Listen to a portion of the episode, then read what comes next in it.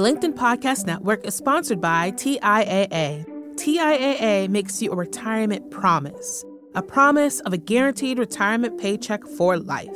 Learn more at TIAA.org backslash promises pay off. LinkedIn presents.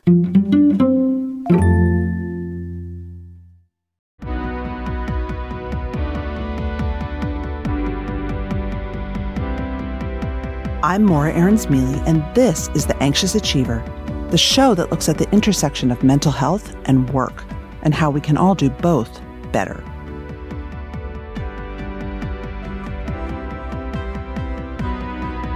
I tried to turn, you know, OCD or depression into something that makes me unique, something that makes me different. I have something different to offer to the world. That is how I try to turn it to the extent feasible into a positive. I am different, you know, although as I've seen, I, I, also have a lot in common with many, many other people. But instead of being mad at myself for being this way, I've tried to turn it into something to say, a lot of us are in this, this position. So you need to cut yourself some slack because, you know, would you be mad at yourself if you were epileptic and had a seizure? I, I would hope not. You shouldn't be mad at yourself if you are depressed and you know think your brain is isn't working as you would like. And and that's why, you know, I've tried to flip the script and you know, I don't always succeed, but try to put a positive spin and try to help myself and help others, you know, through through taking what can sometimes be a personal frustration and if I can turn it into a positive. That's the voice of Mark Goldstein, a lawyer at Reed Smith who focuses on labor and employment. I originally read an article Mark had written, and I was impressed that he was writing and speaking about his depression and his obsessive compulsive disorder, something that's hard to talk about in a profession like his and frankly at the level he's at in his career. Something sat with me when I spoke with him last year. It was just that he had embraced his struggles with mental health as part of who he is, and how much he employs the practice of self compassion. So I wanted to reshare this episode with you today. It's one of my favorites. A look at how we beat ourselves up and how we try to live up to high, high pressures and expectations, and how hard that is when you're struggling with your mental health. We'll hear also from Dr. Kristin Neff, Associate Professor of Psychology at the University of Texas at Austin and a world renowned expert on self compassion. First, here's my conversation with Mark Goldstein.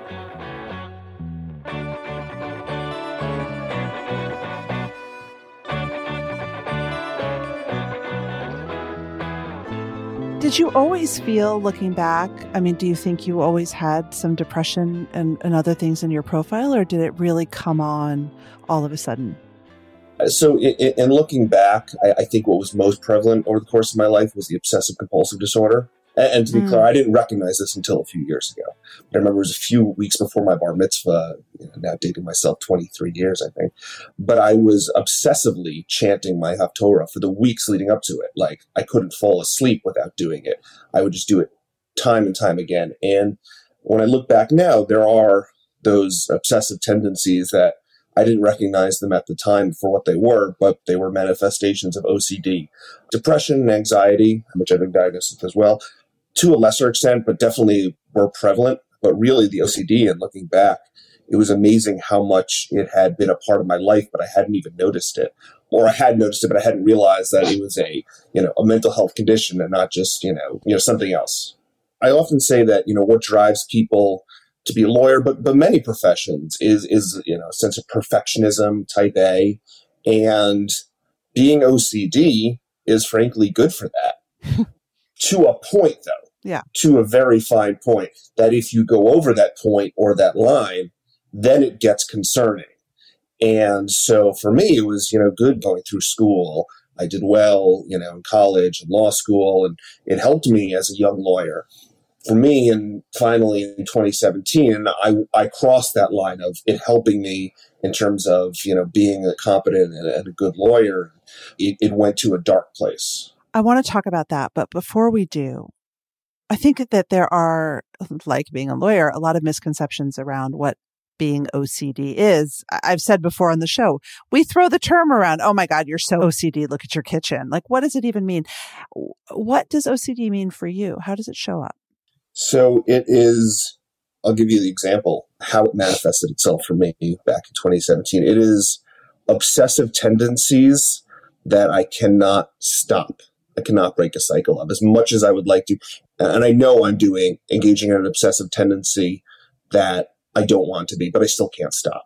So for me, it, was Labor Day weekend of 2017. And, for whatever reason, I convinced myself that I had committed some instance of malpractice while at my firm. Now, this wasn't the result of an accusation or anything that anybody had said. And, and I know a lot of lawyers, you know, sometimes feel this way, but I just felt like I must have committed malpractice. So with that, I decided that I needed to go through every email I'd ever received or sent, every document I'd ever drafted during my, you know, then four and a half years at my firm, looking for some instance of malpractice. And I, I would have literally over the spend the next six, seven weeks obsessively checking, you know, emails and documents on every single matter I had, had ever worked on. And, you know, I'd wake up at three in the morning and tell my wife that I was going to get a glass of water downstairs. And instead, you know, I lied to her and I would go upstairs to uh, my office on the third floor and spend three hours checking the emails, looking again for some instance of malpractice. Or I would hear a song and, and a lyric in the song would remind me of a particular case that I had worked on. And I would have to go to my emails. So it wasn't just while I was in the office or at home. It was anywhere. I mean, I, I can recall that Labor Day weekend, that Saturday, we were at dinner down at the Jersey Shore and I went to the bathroom and spent 20 minutes checking emails. I could not stop checking my emails, could not stop checking documents. And I would lie to people about it. And I knew that it needed to stop, but I could not control myself. Whew. It strikes me that, I mean, this was spurred by a very deep seated anxiety. I mean, committing malpractice, I assume, would mean the end of your career and a lot of other scary stuff. Like, did anything set off that fear? Or why do you think, why do you think it's centered around that? You know, I think it was the culmination of a whole host of things. In part, I hadn't taken a vacation in five years, which is my own doing. Nobody was stopping me from taking a vacation by any means. I just never took one. You know, it was it was a period where probably the depression and the anxiety combined with just being burnt out from not having taken time off all just exploded over this one weekend. I, I, felt like two people, like one who was living the situation and one outside my body who was watching the situation. And I wanted to tell myself it's going to be okay. The, the, person watching wanted to tell the person living it it's going to be okay. But I, I, I couldn't stop it.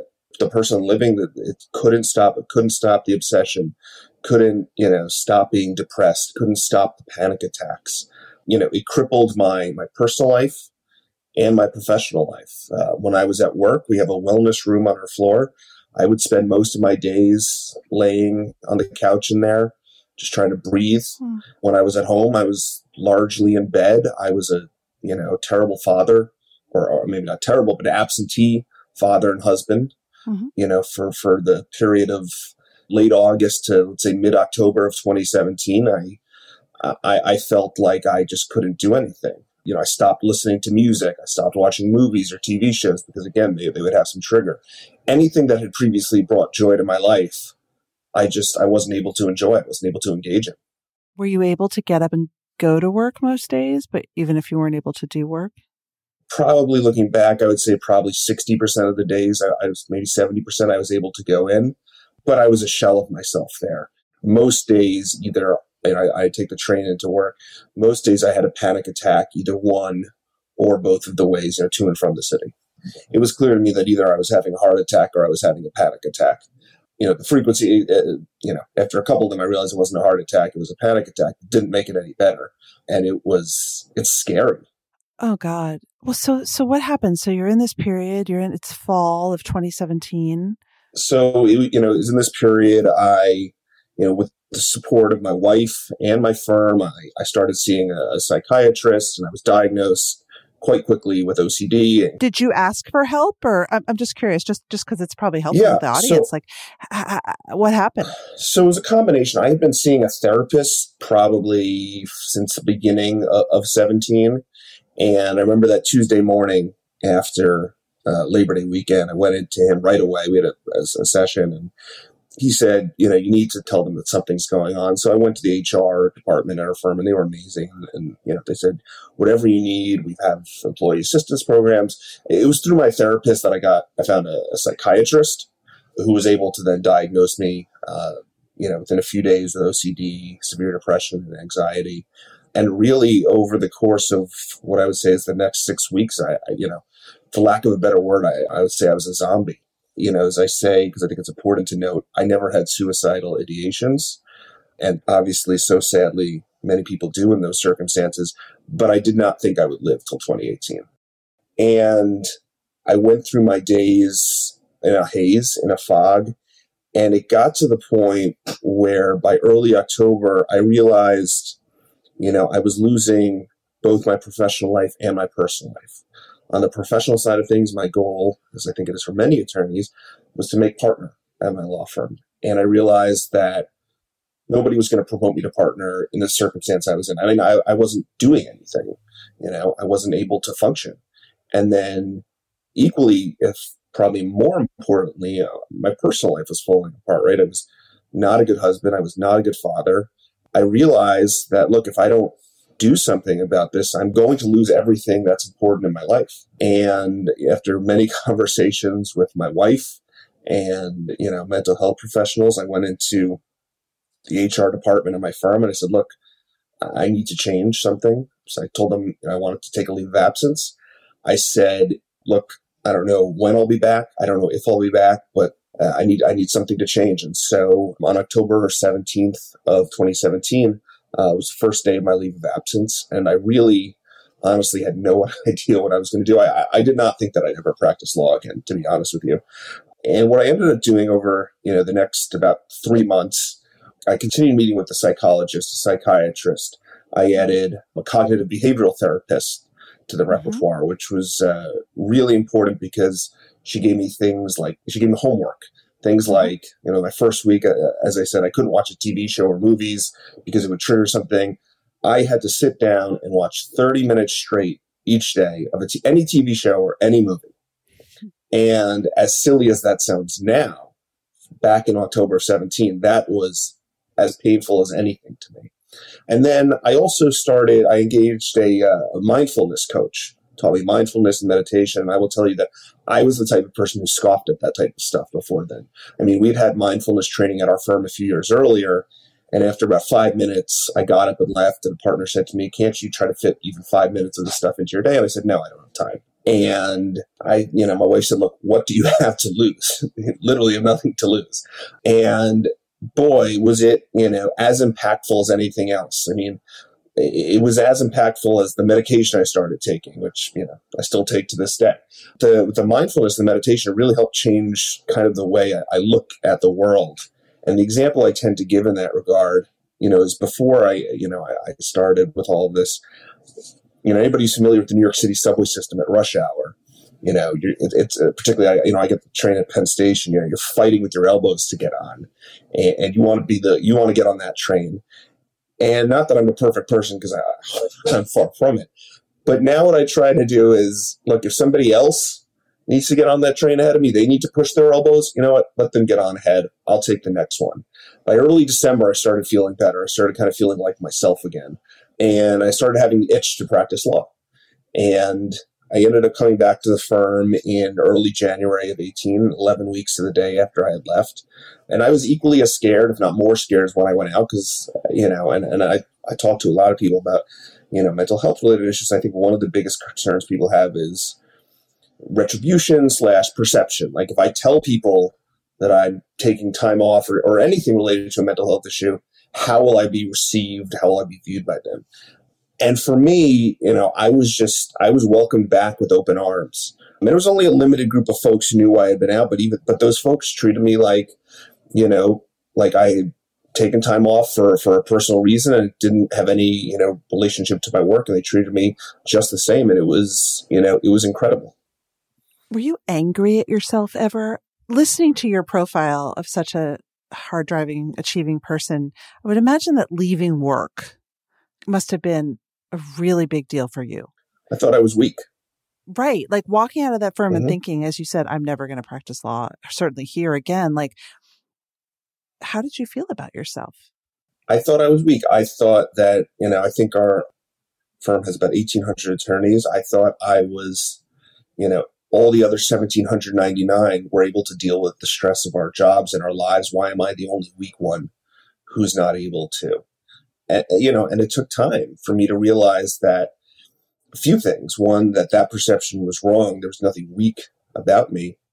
And secondly, that so many of those 1,799 are or have been in circumstances similar to myself and that you know you look at somebody and and you cannot tell by generally speaking by outward appearances you know what's going on in their mind you know so i alone in the fall of 2017 and in the years since it's it's been incredible for me to see how many people can relate to the issues that i was going through either personally or with respect to a loved one or a friend you know there, there was nothing weak about it but but that's how I felt at the time. That's how I perceived myself. Like, why can I be strong like every other person at my firm or every other lawyer, frankly? And how did you come around to sort of, I guess, have more compassion for yourself and say, I wasn't weak, I needed help, and that was okay? There were a few things. I mean, a lot of conversations with my wife, uh, with my parents, with my brother, my sister-in-law, my family in general, and then really there were there were a couple of things. One was uh, our firm has a disability inclusion group, the acronym for which is Leaders, and I joined that in the summer of 2018, a few months after I was back. And I've met all these people, both attorneys and, and, and non-attorneys at our firm who, you know, had been through similar circumstances. And I was, I was shocked. I was absolutely blown away by this. It, it was amazing to me to see. It was people who, you know, I walked down the hall and you'd have no idea the circumstances they'd had in their life or, or a family member or a friend had gone through, you know, people who, you know, great books of business, well respected, and they could relate to what I, I had felt, but I had no idea until that point. And that really changed things for me. It made me feel like, look, none of us is alone in this, whether you're a lawyer or not. Anybody who has mental health suffers from a mental health disability and you know, as a tangential issue, it took me a long time to accept the fact that a mental health condition is a disability akin to a physical disability. You know, it, it took me a long time to realize that, hey, there are so many people who can relate to this, but very few of us are standing up and saying, hey, I'm suffering or I've suffered. You're not alone. The LinkedIn Podcast Network is sponsored by TIAA. In the last 100 years, we've seen financial markets swing, new currencies come and go, decades of savings lost in days, all showing that a retirement plan without a guarantee, quite simply, isn't enough. So, more than a retirement plan, TIAA makes you a retirement promise a promise of a guaranteed retirement paycheck for life, a promise that pays off. Learn more at TIAA.org backslash promises pay off. Hi, I'm Tomer Cohen, LinkedIn's Chief Product Officer.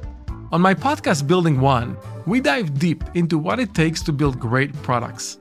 Recently, we had Zach Perret, the CEO of Plaid, and he shared about his struggles building a financial app for consumers and how he was able to turn it all around with a critical pivot.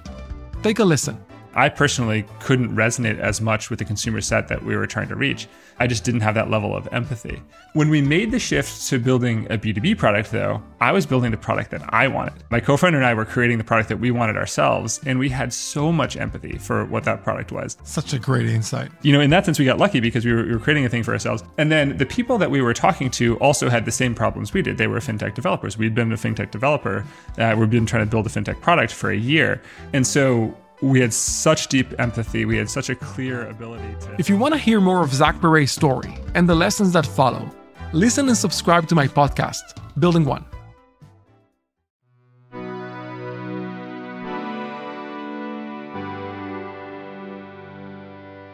Practicing self compassion is easier said than done. like so many things in our lives. And so we wanted to go to an expert on exactly how to do it. Dr. Kristin Neff is a professor at the University of Texas and also the author of the books Self Compassion The Proven Power of Being Kind to Yourself and Fierce Self Compassion. I spoke to her about some practical tips we can all incorporate for our high achieving selves.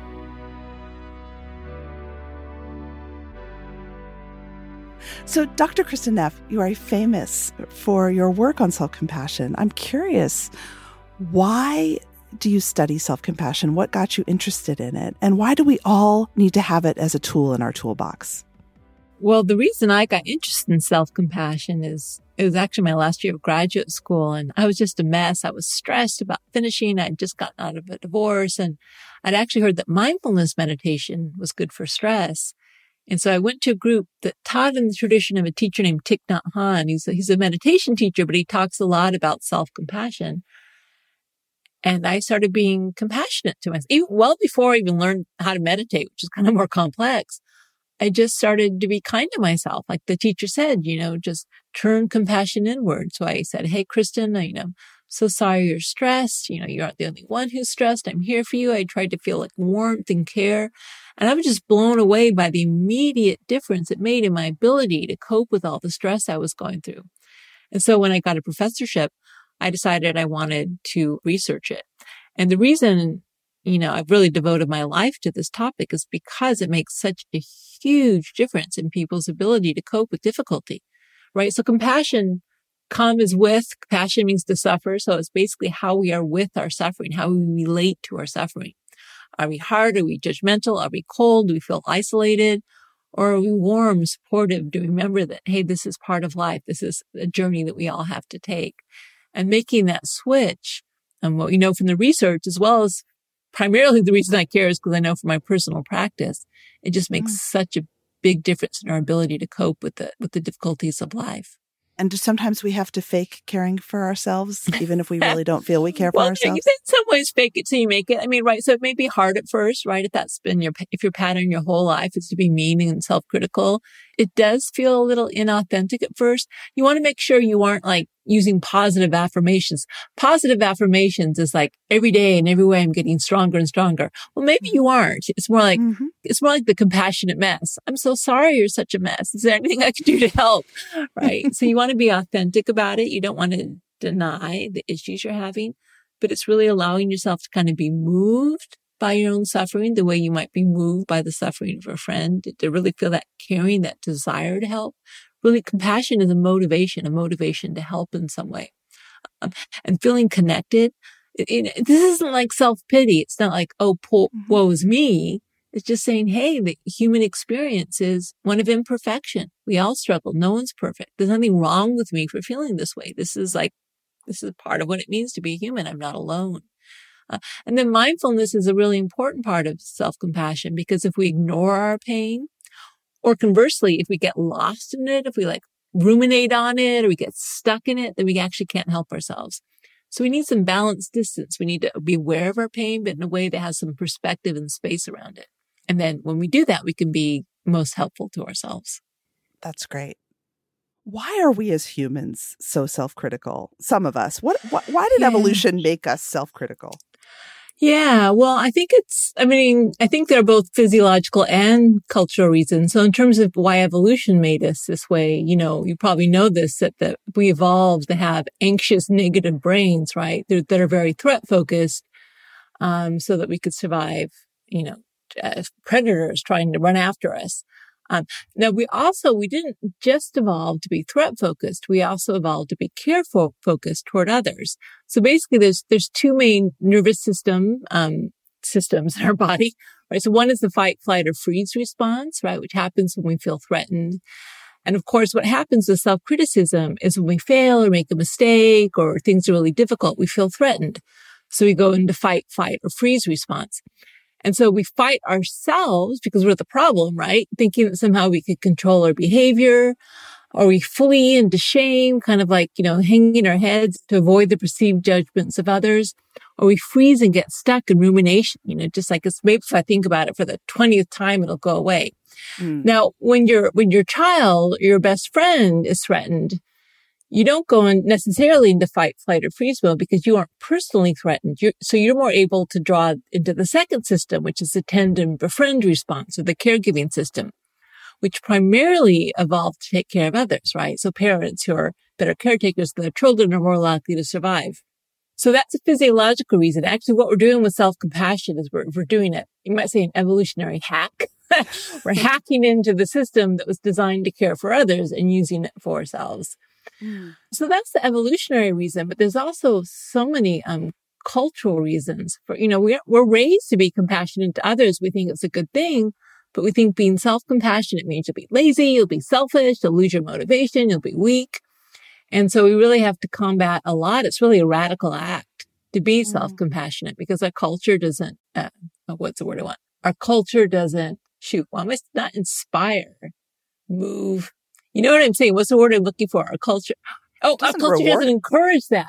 No, it doesn't reward Our culture it. doesn't encourage that way of uh, being with ourselves and our brain doesn't either. So there you go. The decks are stacked against us. Yeah. But, but the good news is, the really good news is, and this is kind of what surprised me in my work is that it's easier than you might think to be self-compassionate because we already have such a good model in terms of being compassionate to others. Most of us have been encouraged by our culture. And again, we've got these evolved systems to where we know how to be kind and listen and to be patient and to be, you know, encouraging, warm, empathetic. And so all we really need to do is, first of all, remember and then next give ourselves permission to use this warm, caring system with ourselves. You've written that the internal working model of self is essentially who we believe we are, worthy of love and respect, or acceptable just as we are. And those of us who are insecurely attached, and you said, yes, I count myself among them, have been shown in research not just to be less confident, but more self critical. So is that a process that you had to go through, that you had to teach yourself self compassion because of both maybe who you are and how you were raised? Yeah. I mean, so, um, you know, I in that paragraph, I didn't talk about the nuances, but I would say I was securely attached with my mother and insecurely attached with my father, right? So it mm. often happens.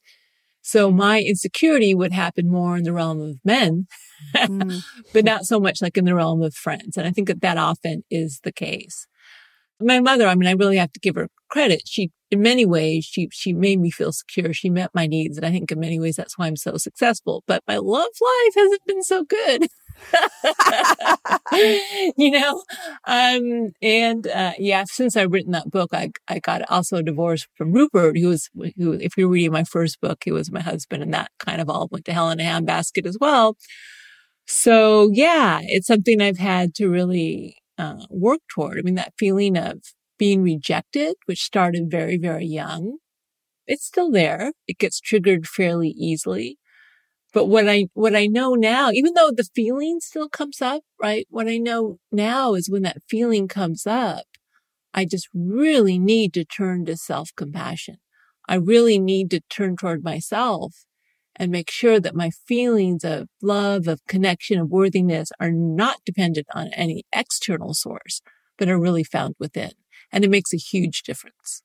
Could you talk us through maybe an internal exercise that you might do when you're in a situation and you feel the heat rising yeah. and you want to consider whether to turn on the fierce self-compassion or the mama mama kind yeah well you might say the, the, the fierceness is already arising right because we don't mm. really control that so anger is it just again it's just a very natural response a self-protective response so I have actually in, in, my new book, I developed some exercises to try to help people deal with difficult feelings like anger. Um, the first thing, the first thing is not to judge it. Right. So, so often we suppress it. We, we judge it. We, we bottle it down. And then of course it just explodes and spills all over everyone. So to actually feel it as an energy in your body and thank it. I mean, literally it sounds crazy, but thank you. Thank you, anger, for trying to protect me right? And just let the feelings of the energy flow in your body and, you know, not suppress them, not harm them, not judge them, not do anything other than feel them at first. and then see if you can harness it for good. So there's, there's three components of self-compassion, which I've identified. Mm. Mindfulness, a sense of common humanity, and kindness. And when you're angry, when you're protecting yourself, these components manifest as brave, empowered clarity, right? So the anger is as a, when it's in the service of kindness. In other words, when it's in the service of protection, it makes you very brave. It allows you to speak up, to stand up for yourself. Common humanity actually helps you feel empowered when you realize it's not like just you all separate. It's only you that when you realize like, Hey, when I stand up for myself, I'm standing up for all women or maybe all, all people who are being treated unfairly or it's a basic human right to be treated a certain way, right? It's, I'm not alone. It's part of being human. And then the mindfulness can give you real clarity. If we aren't mindful, we might just not notice it. I mean, think for all the years women just said, Oh, that's just the way men are. They're just handsy. The movies told us, oh, that they're just mm-hmm. handsy, right? And it's really only our ability to really look at it and say, wait a second this is causing harm. This isn't okay. And a lot of that came from mindfulness, the, the, the willingness to turn toward rather than turn away from what was actually happening that allows us to take a stand. You know, this is all self-compassion. People think self-compassion is just, you know, gentle and, and soft and accepting. Sometimes it's just the opposite. It's really just about alleviating suffering and that can look a million different ways. You know, I spoke with a lawyer who had been so trapped by his own definition of self. He was so trapped by this image of hardworking, never complaining, that he he got stuck really yeah. you know Yeah. and his sort of judger in chief which was himself was so stuck in a mode how do we even begin to separate from that and give ourselves a little break? You know, the piece of ourselves that is always expected to be the best, to be special, yes. you know, it has no time. How dare you be less than perfect? It might say to us. Right, right. There's the saying in the self compassion world, which is the goal of practice is simply to be a compassionate mess. right. So you, you actually, you actually change your goal instead of being perfect or instead of always getting it right your goal is simply to be warm, compassionate, and supportive, regardless of what happens, whether you get it wrong or right. And ironically, people think that this is going to mean you're going to get it wrong more often. It's actually the opposite. Because what happens is when you make a mistake and you beat yourself up, you're going to be anxious, you become afraid of failure. It's going to be harder to improve. But if you're warm and supportive and you say, okay, everyone fails what can I learn from this situation? Then you're actually more able to grow and change and be motivated to, to do better next time. So really just uh, taking the focus off of the outcome, getting it right and really focusing more on, again, what can I learn? How can I support myself? How can I do the best I can? Just because my behavior maybe isn't as good as I would like it to be, that doesn't mean that I'm not okay. You know, maybe my behavior needs a little work, but I'm okay as I am. I'm okay exactly where I am. I'm a, I'm a process. What if the rumination kicks in, which is kind of a habit for so many of us? Yeah, yeah. So rumination is when you get stuck in that loop over and over again. And really, the first thing is just to recognize this is the safety response. This is actually the freeze response. We feel stuck we don't know what to do. And part of that is because we're scared, you know, we're anxious, uh, we're afraid if, if we do something different, well, it'll be harmed or, you know, we're kind of like stuck because we don't know what to do. We feel overwhelmed. The very first thing to do is give compassion to that. It's hard. So there's, again, there's three components to compassion, mindfulness, common humanity, and kindness. So you can first of all just be aware. Wow, that it's really difficult to feel stuck. It's hard to feel this. You know, it's, this is painful. Uh, you feel overwhelmed or it's so difficult common humanity. It's not just me who does this. This is part of being human. This is part of the way the brain evolved. You know, I'm certainly not the only one. Oftentimes we, we kind of fall into the trap of thinking it's just us, you know, as if everyone else is perfect and it's just me who's ruminating or anxious, or whatever my issue is. So just remembering this is part of the human experience. There's nothing wrong with you for feeling this way. This just happens. And then kindness. You might think, what would I say to a friend who said, Hey, you know, I just feel so stuck right now. You probably wouldn't say, you stupid idiot. I mean, hopefully you wouldn't say that, right? But we say that to ourselves thinking somehow that's going to help. Let's talk about naming and labeling for a second, actually, because I think a lot of us, we use our labels both as something that feels very familiar and, and we may accept it, but sometimes we use that we use the crazy word. You know, we, we sort of diminish ourselves internally and become such a strong critic.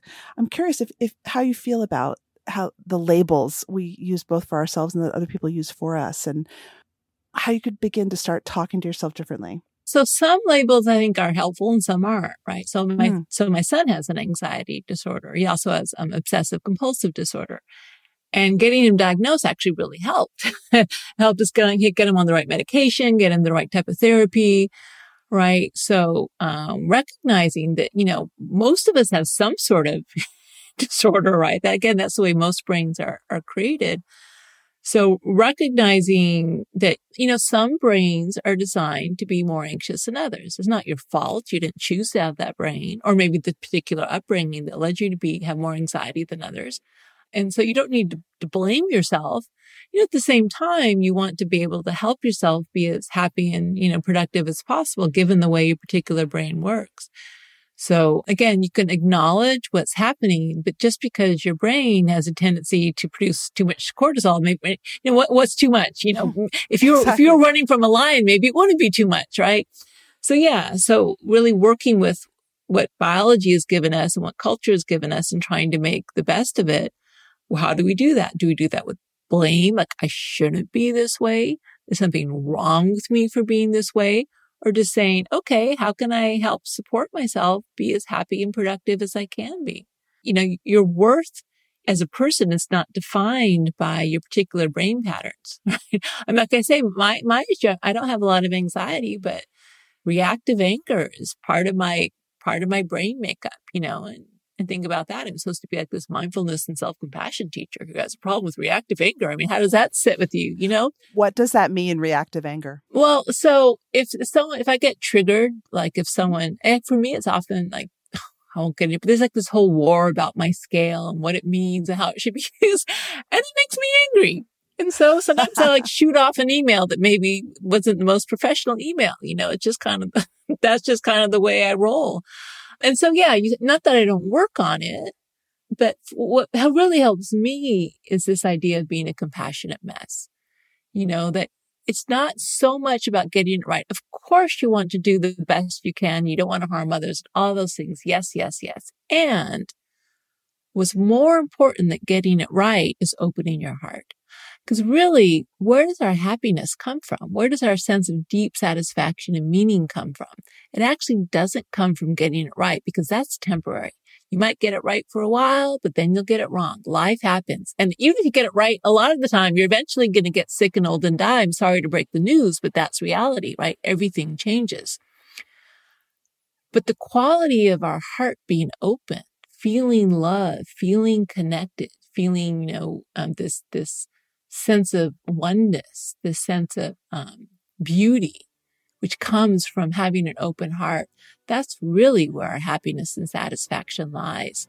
So if we shift our focus away from just getting it right to really primarily opening our heart as we try to get it right as best we can, it makes a huge difference. Huge difference. I can tell you personally, that's been my experience.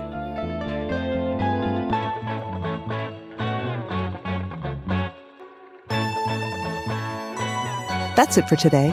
Our show is produced and edited by Mary Dew. Our assistant producer and sound engineer is Nick Krinko.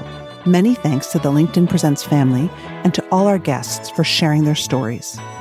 If you love the show, tell your friends. I would love you to leave a review because they really matter in helping the show get found. You could also follow us or subscribe. If you have a question for me or you want to submit an idea for the show, find me on LinkedIn where you can follow me, message me, I promise I'll write back, or subscribe to my newsletter for more from the anxious achiever world. Thanks for listening.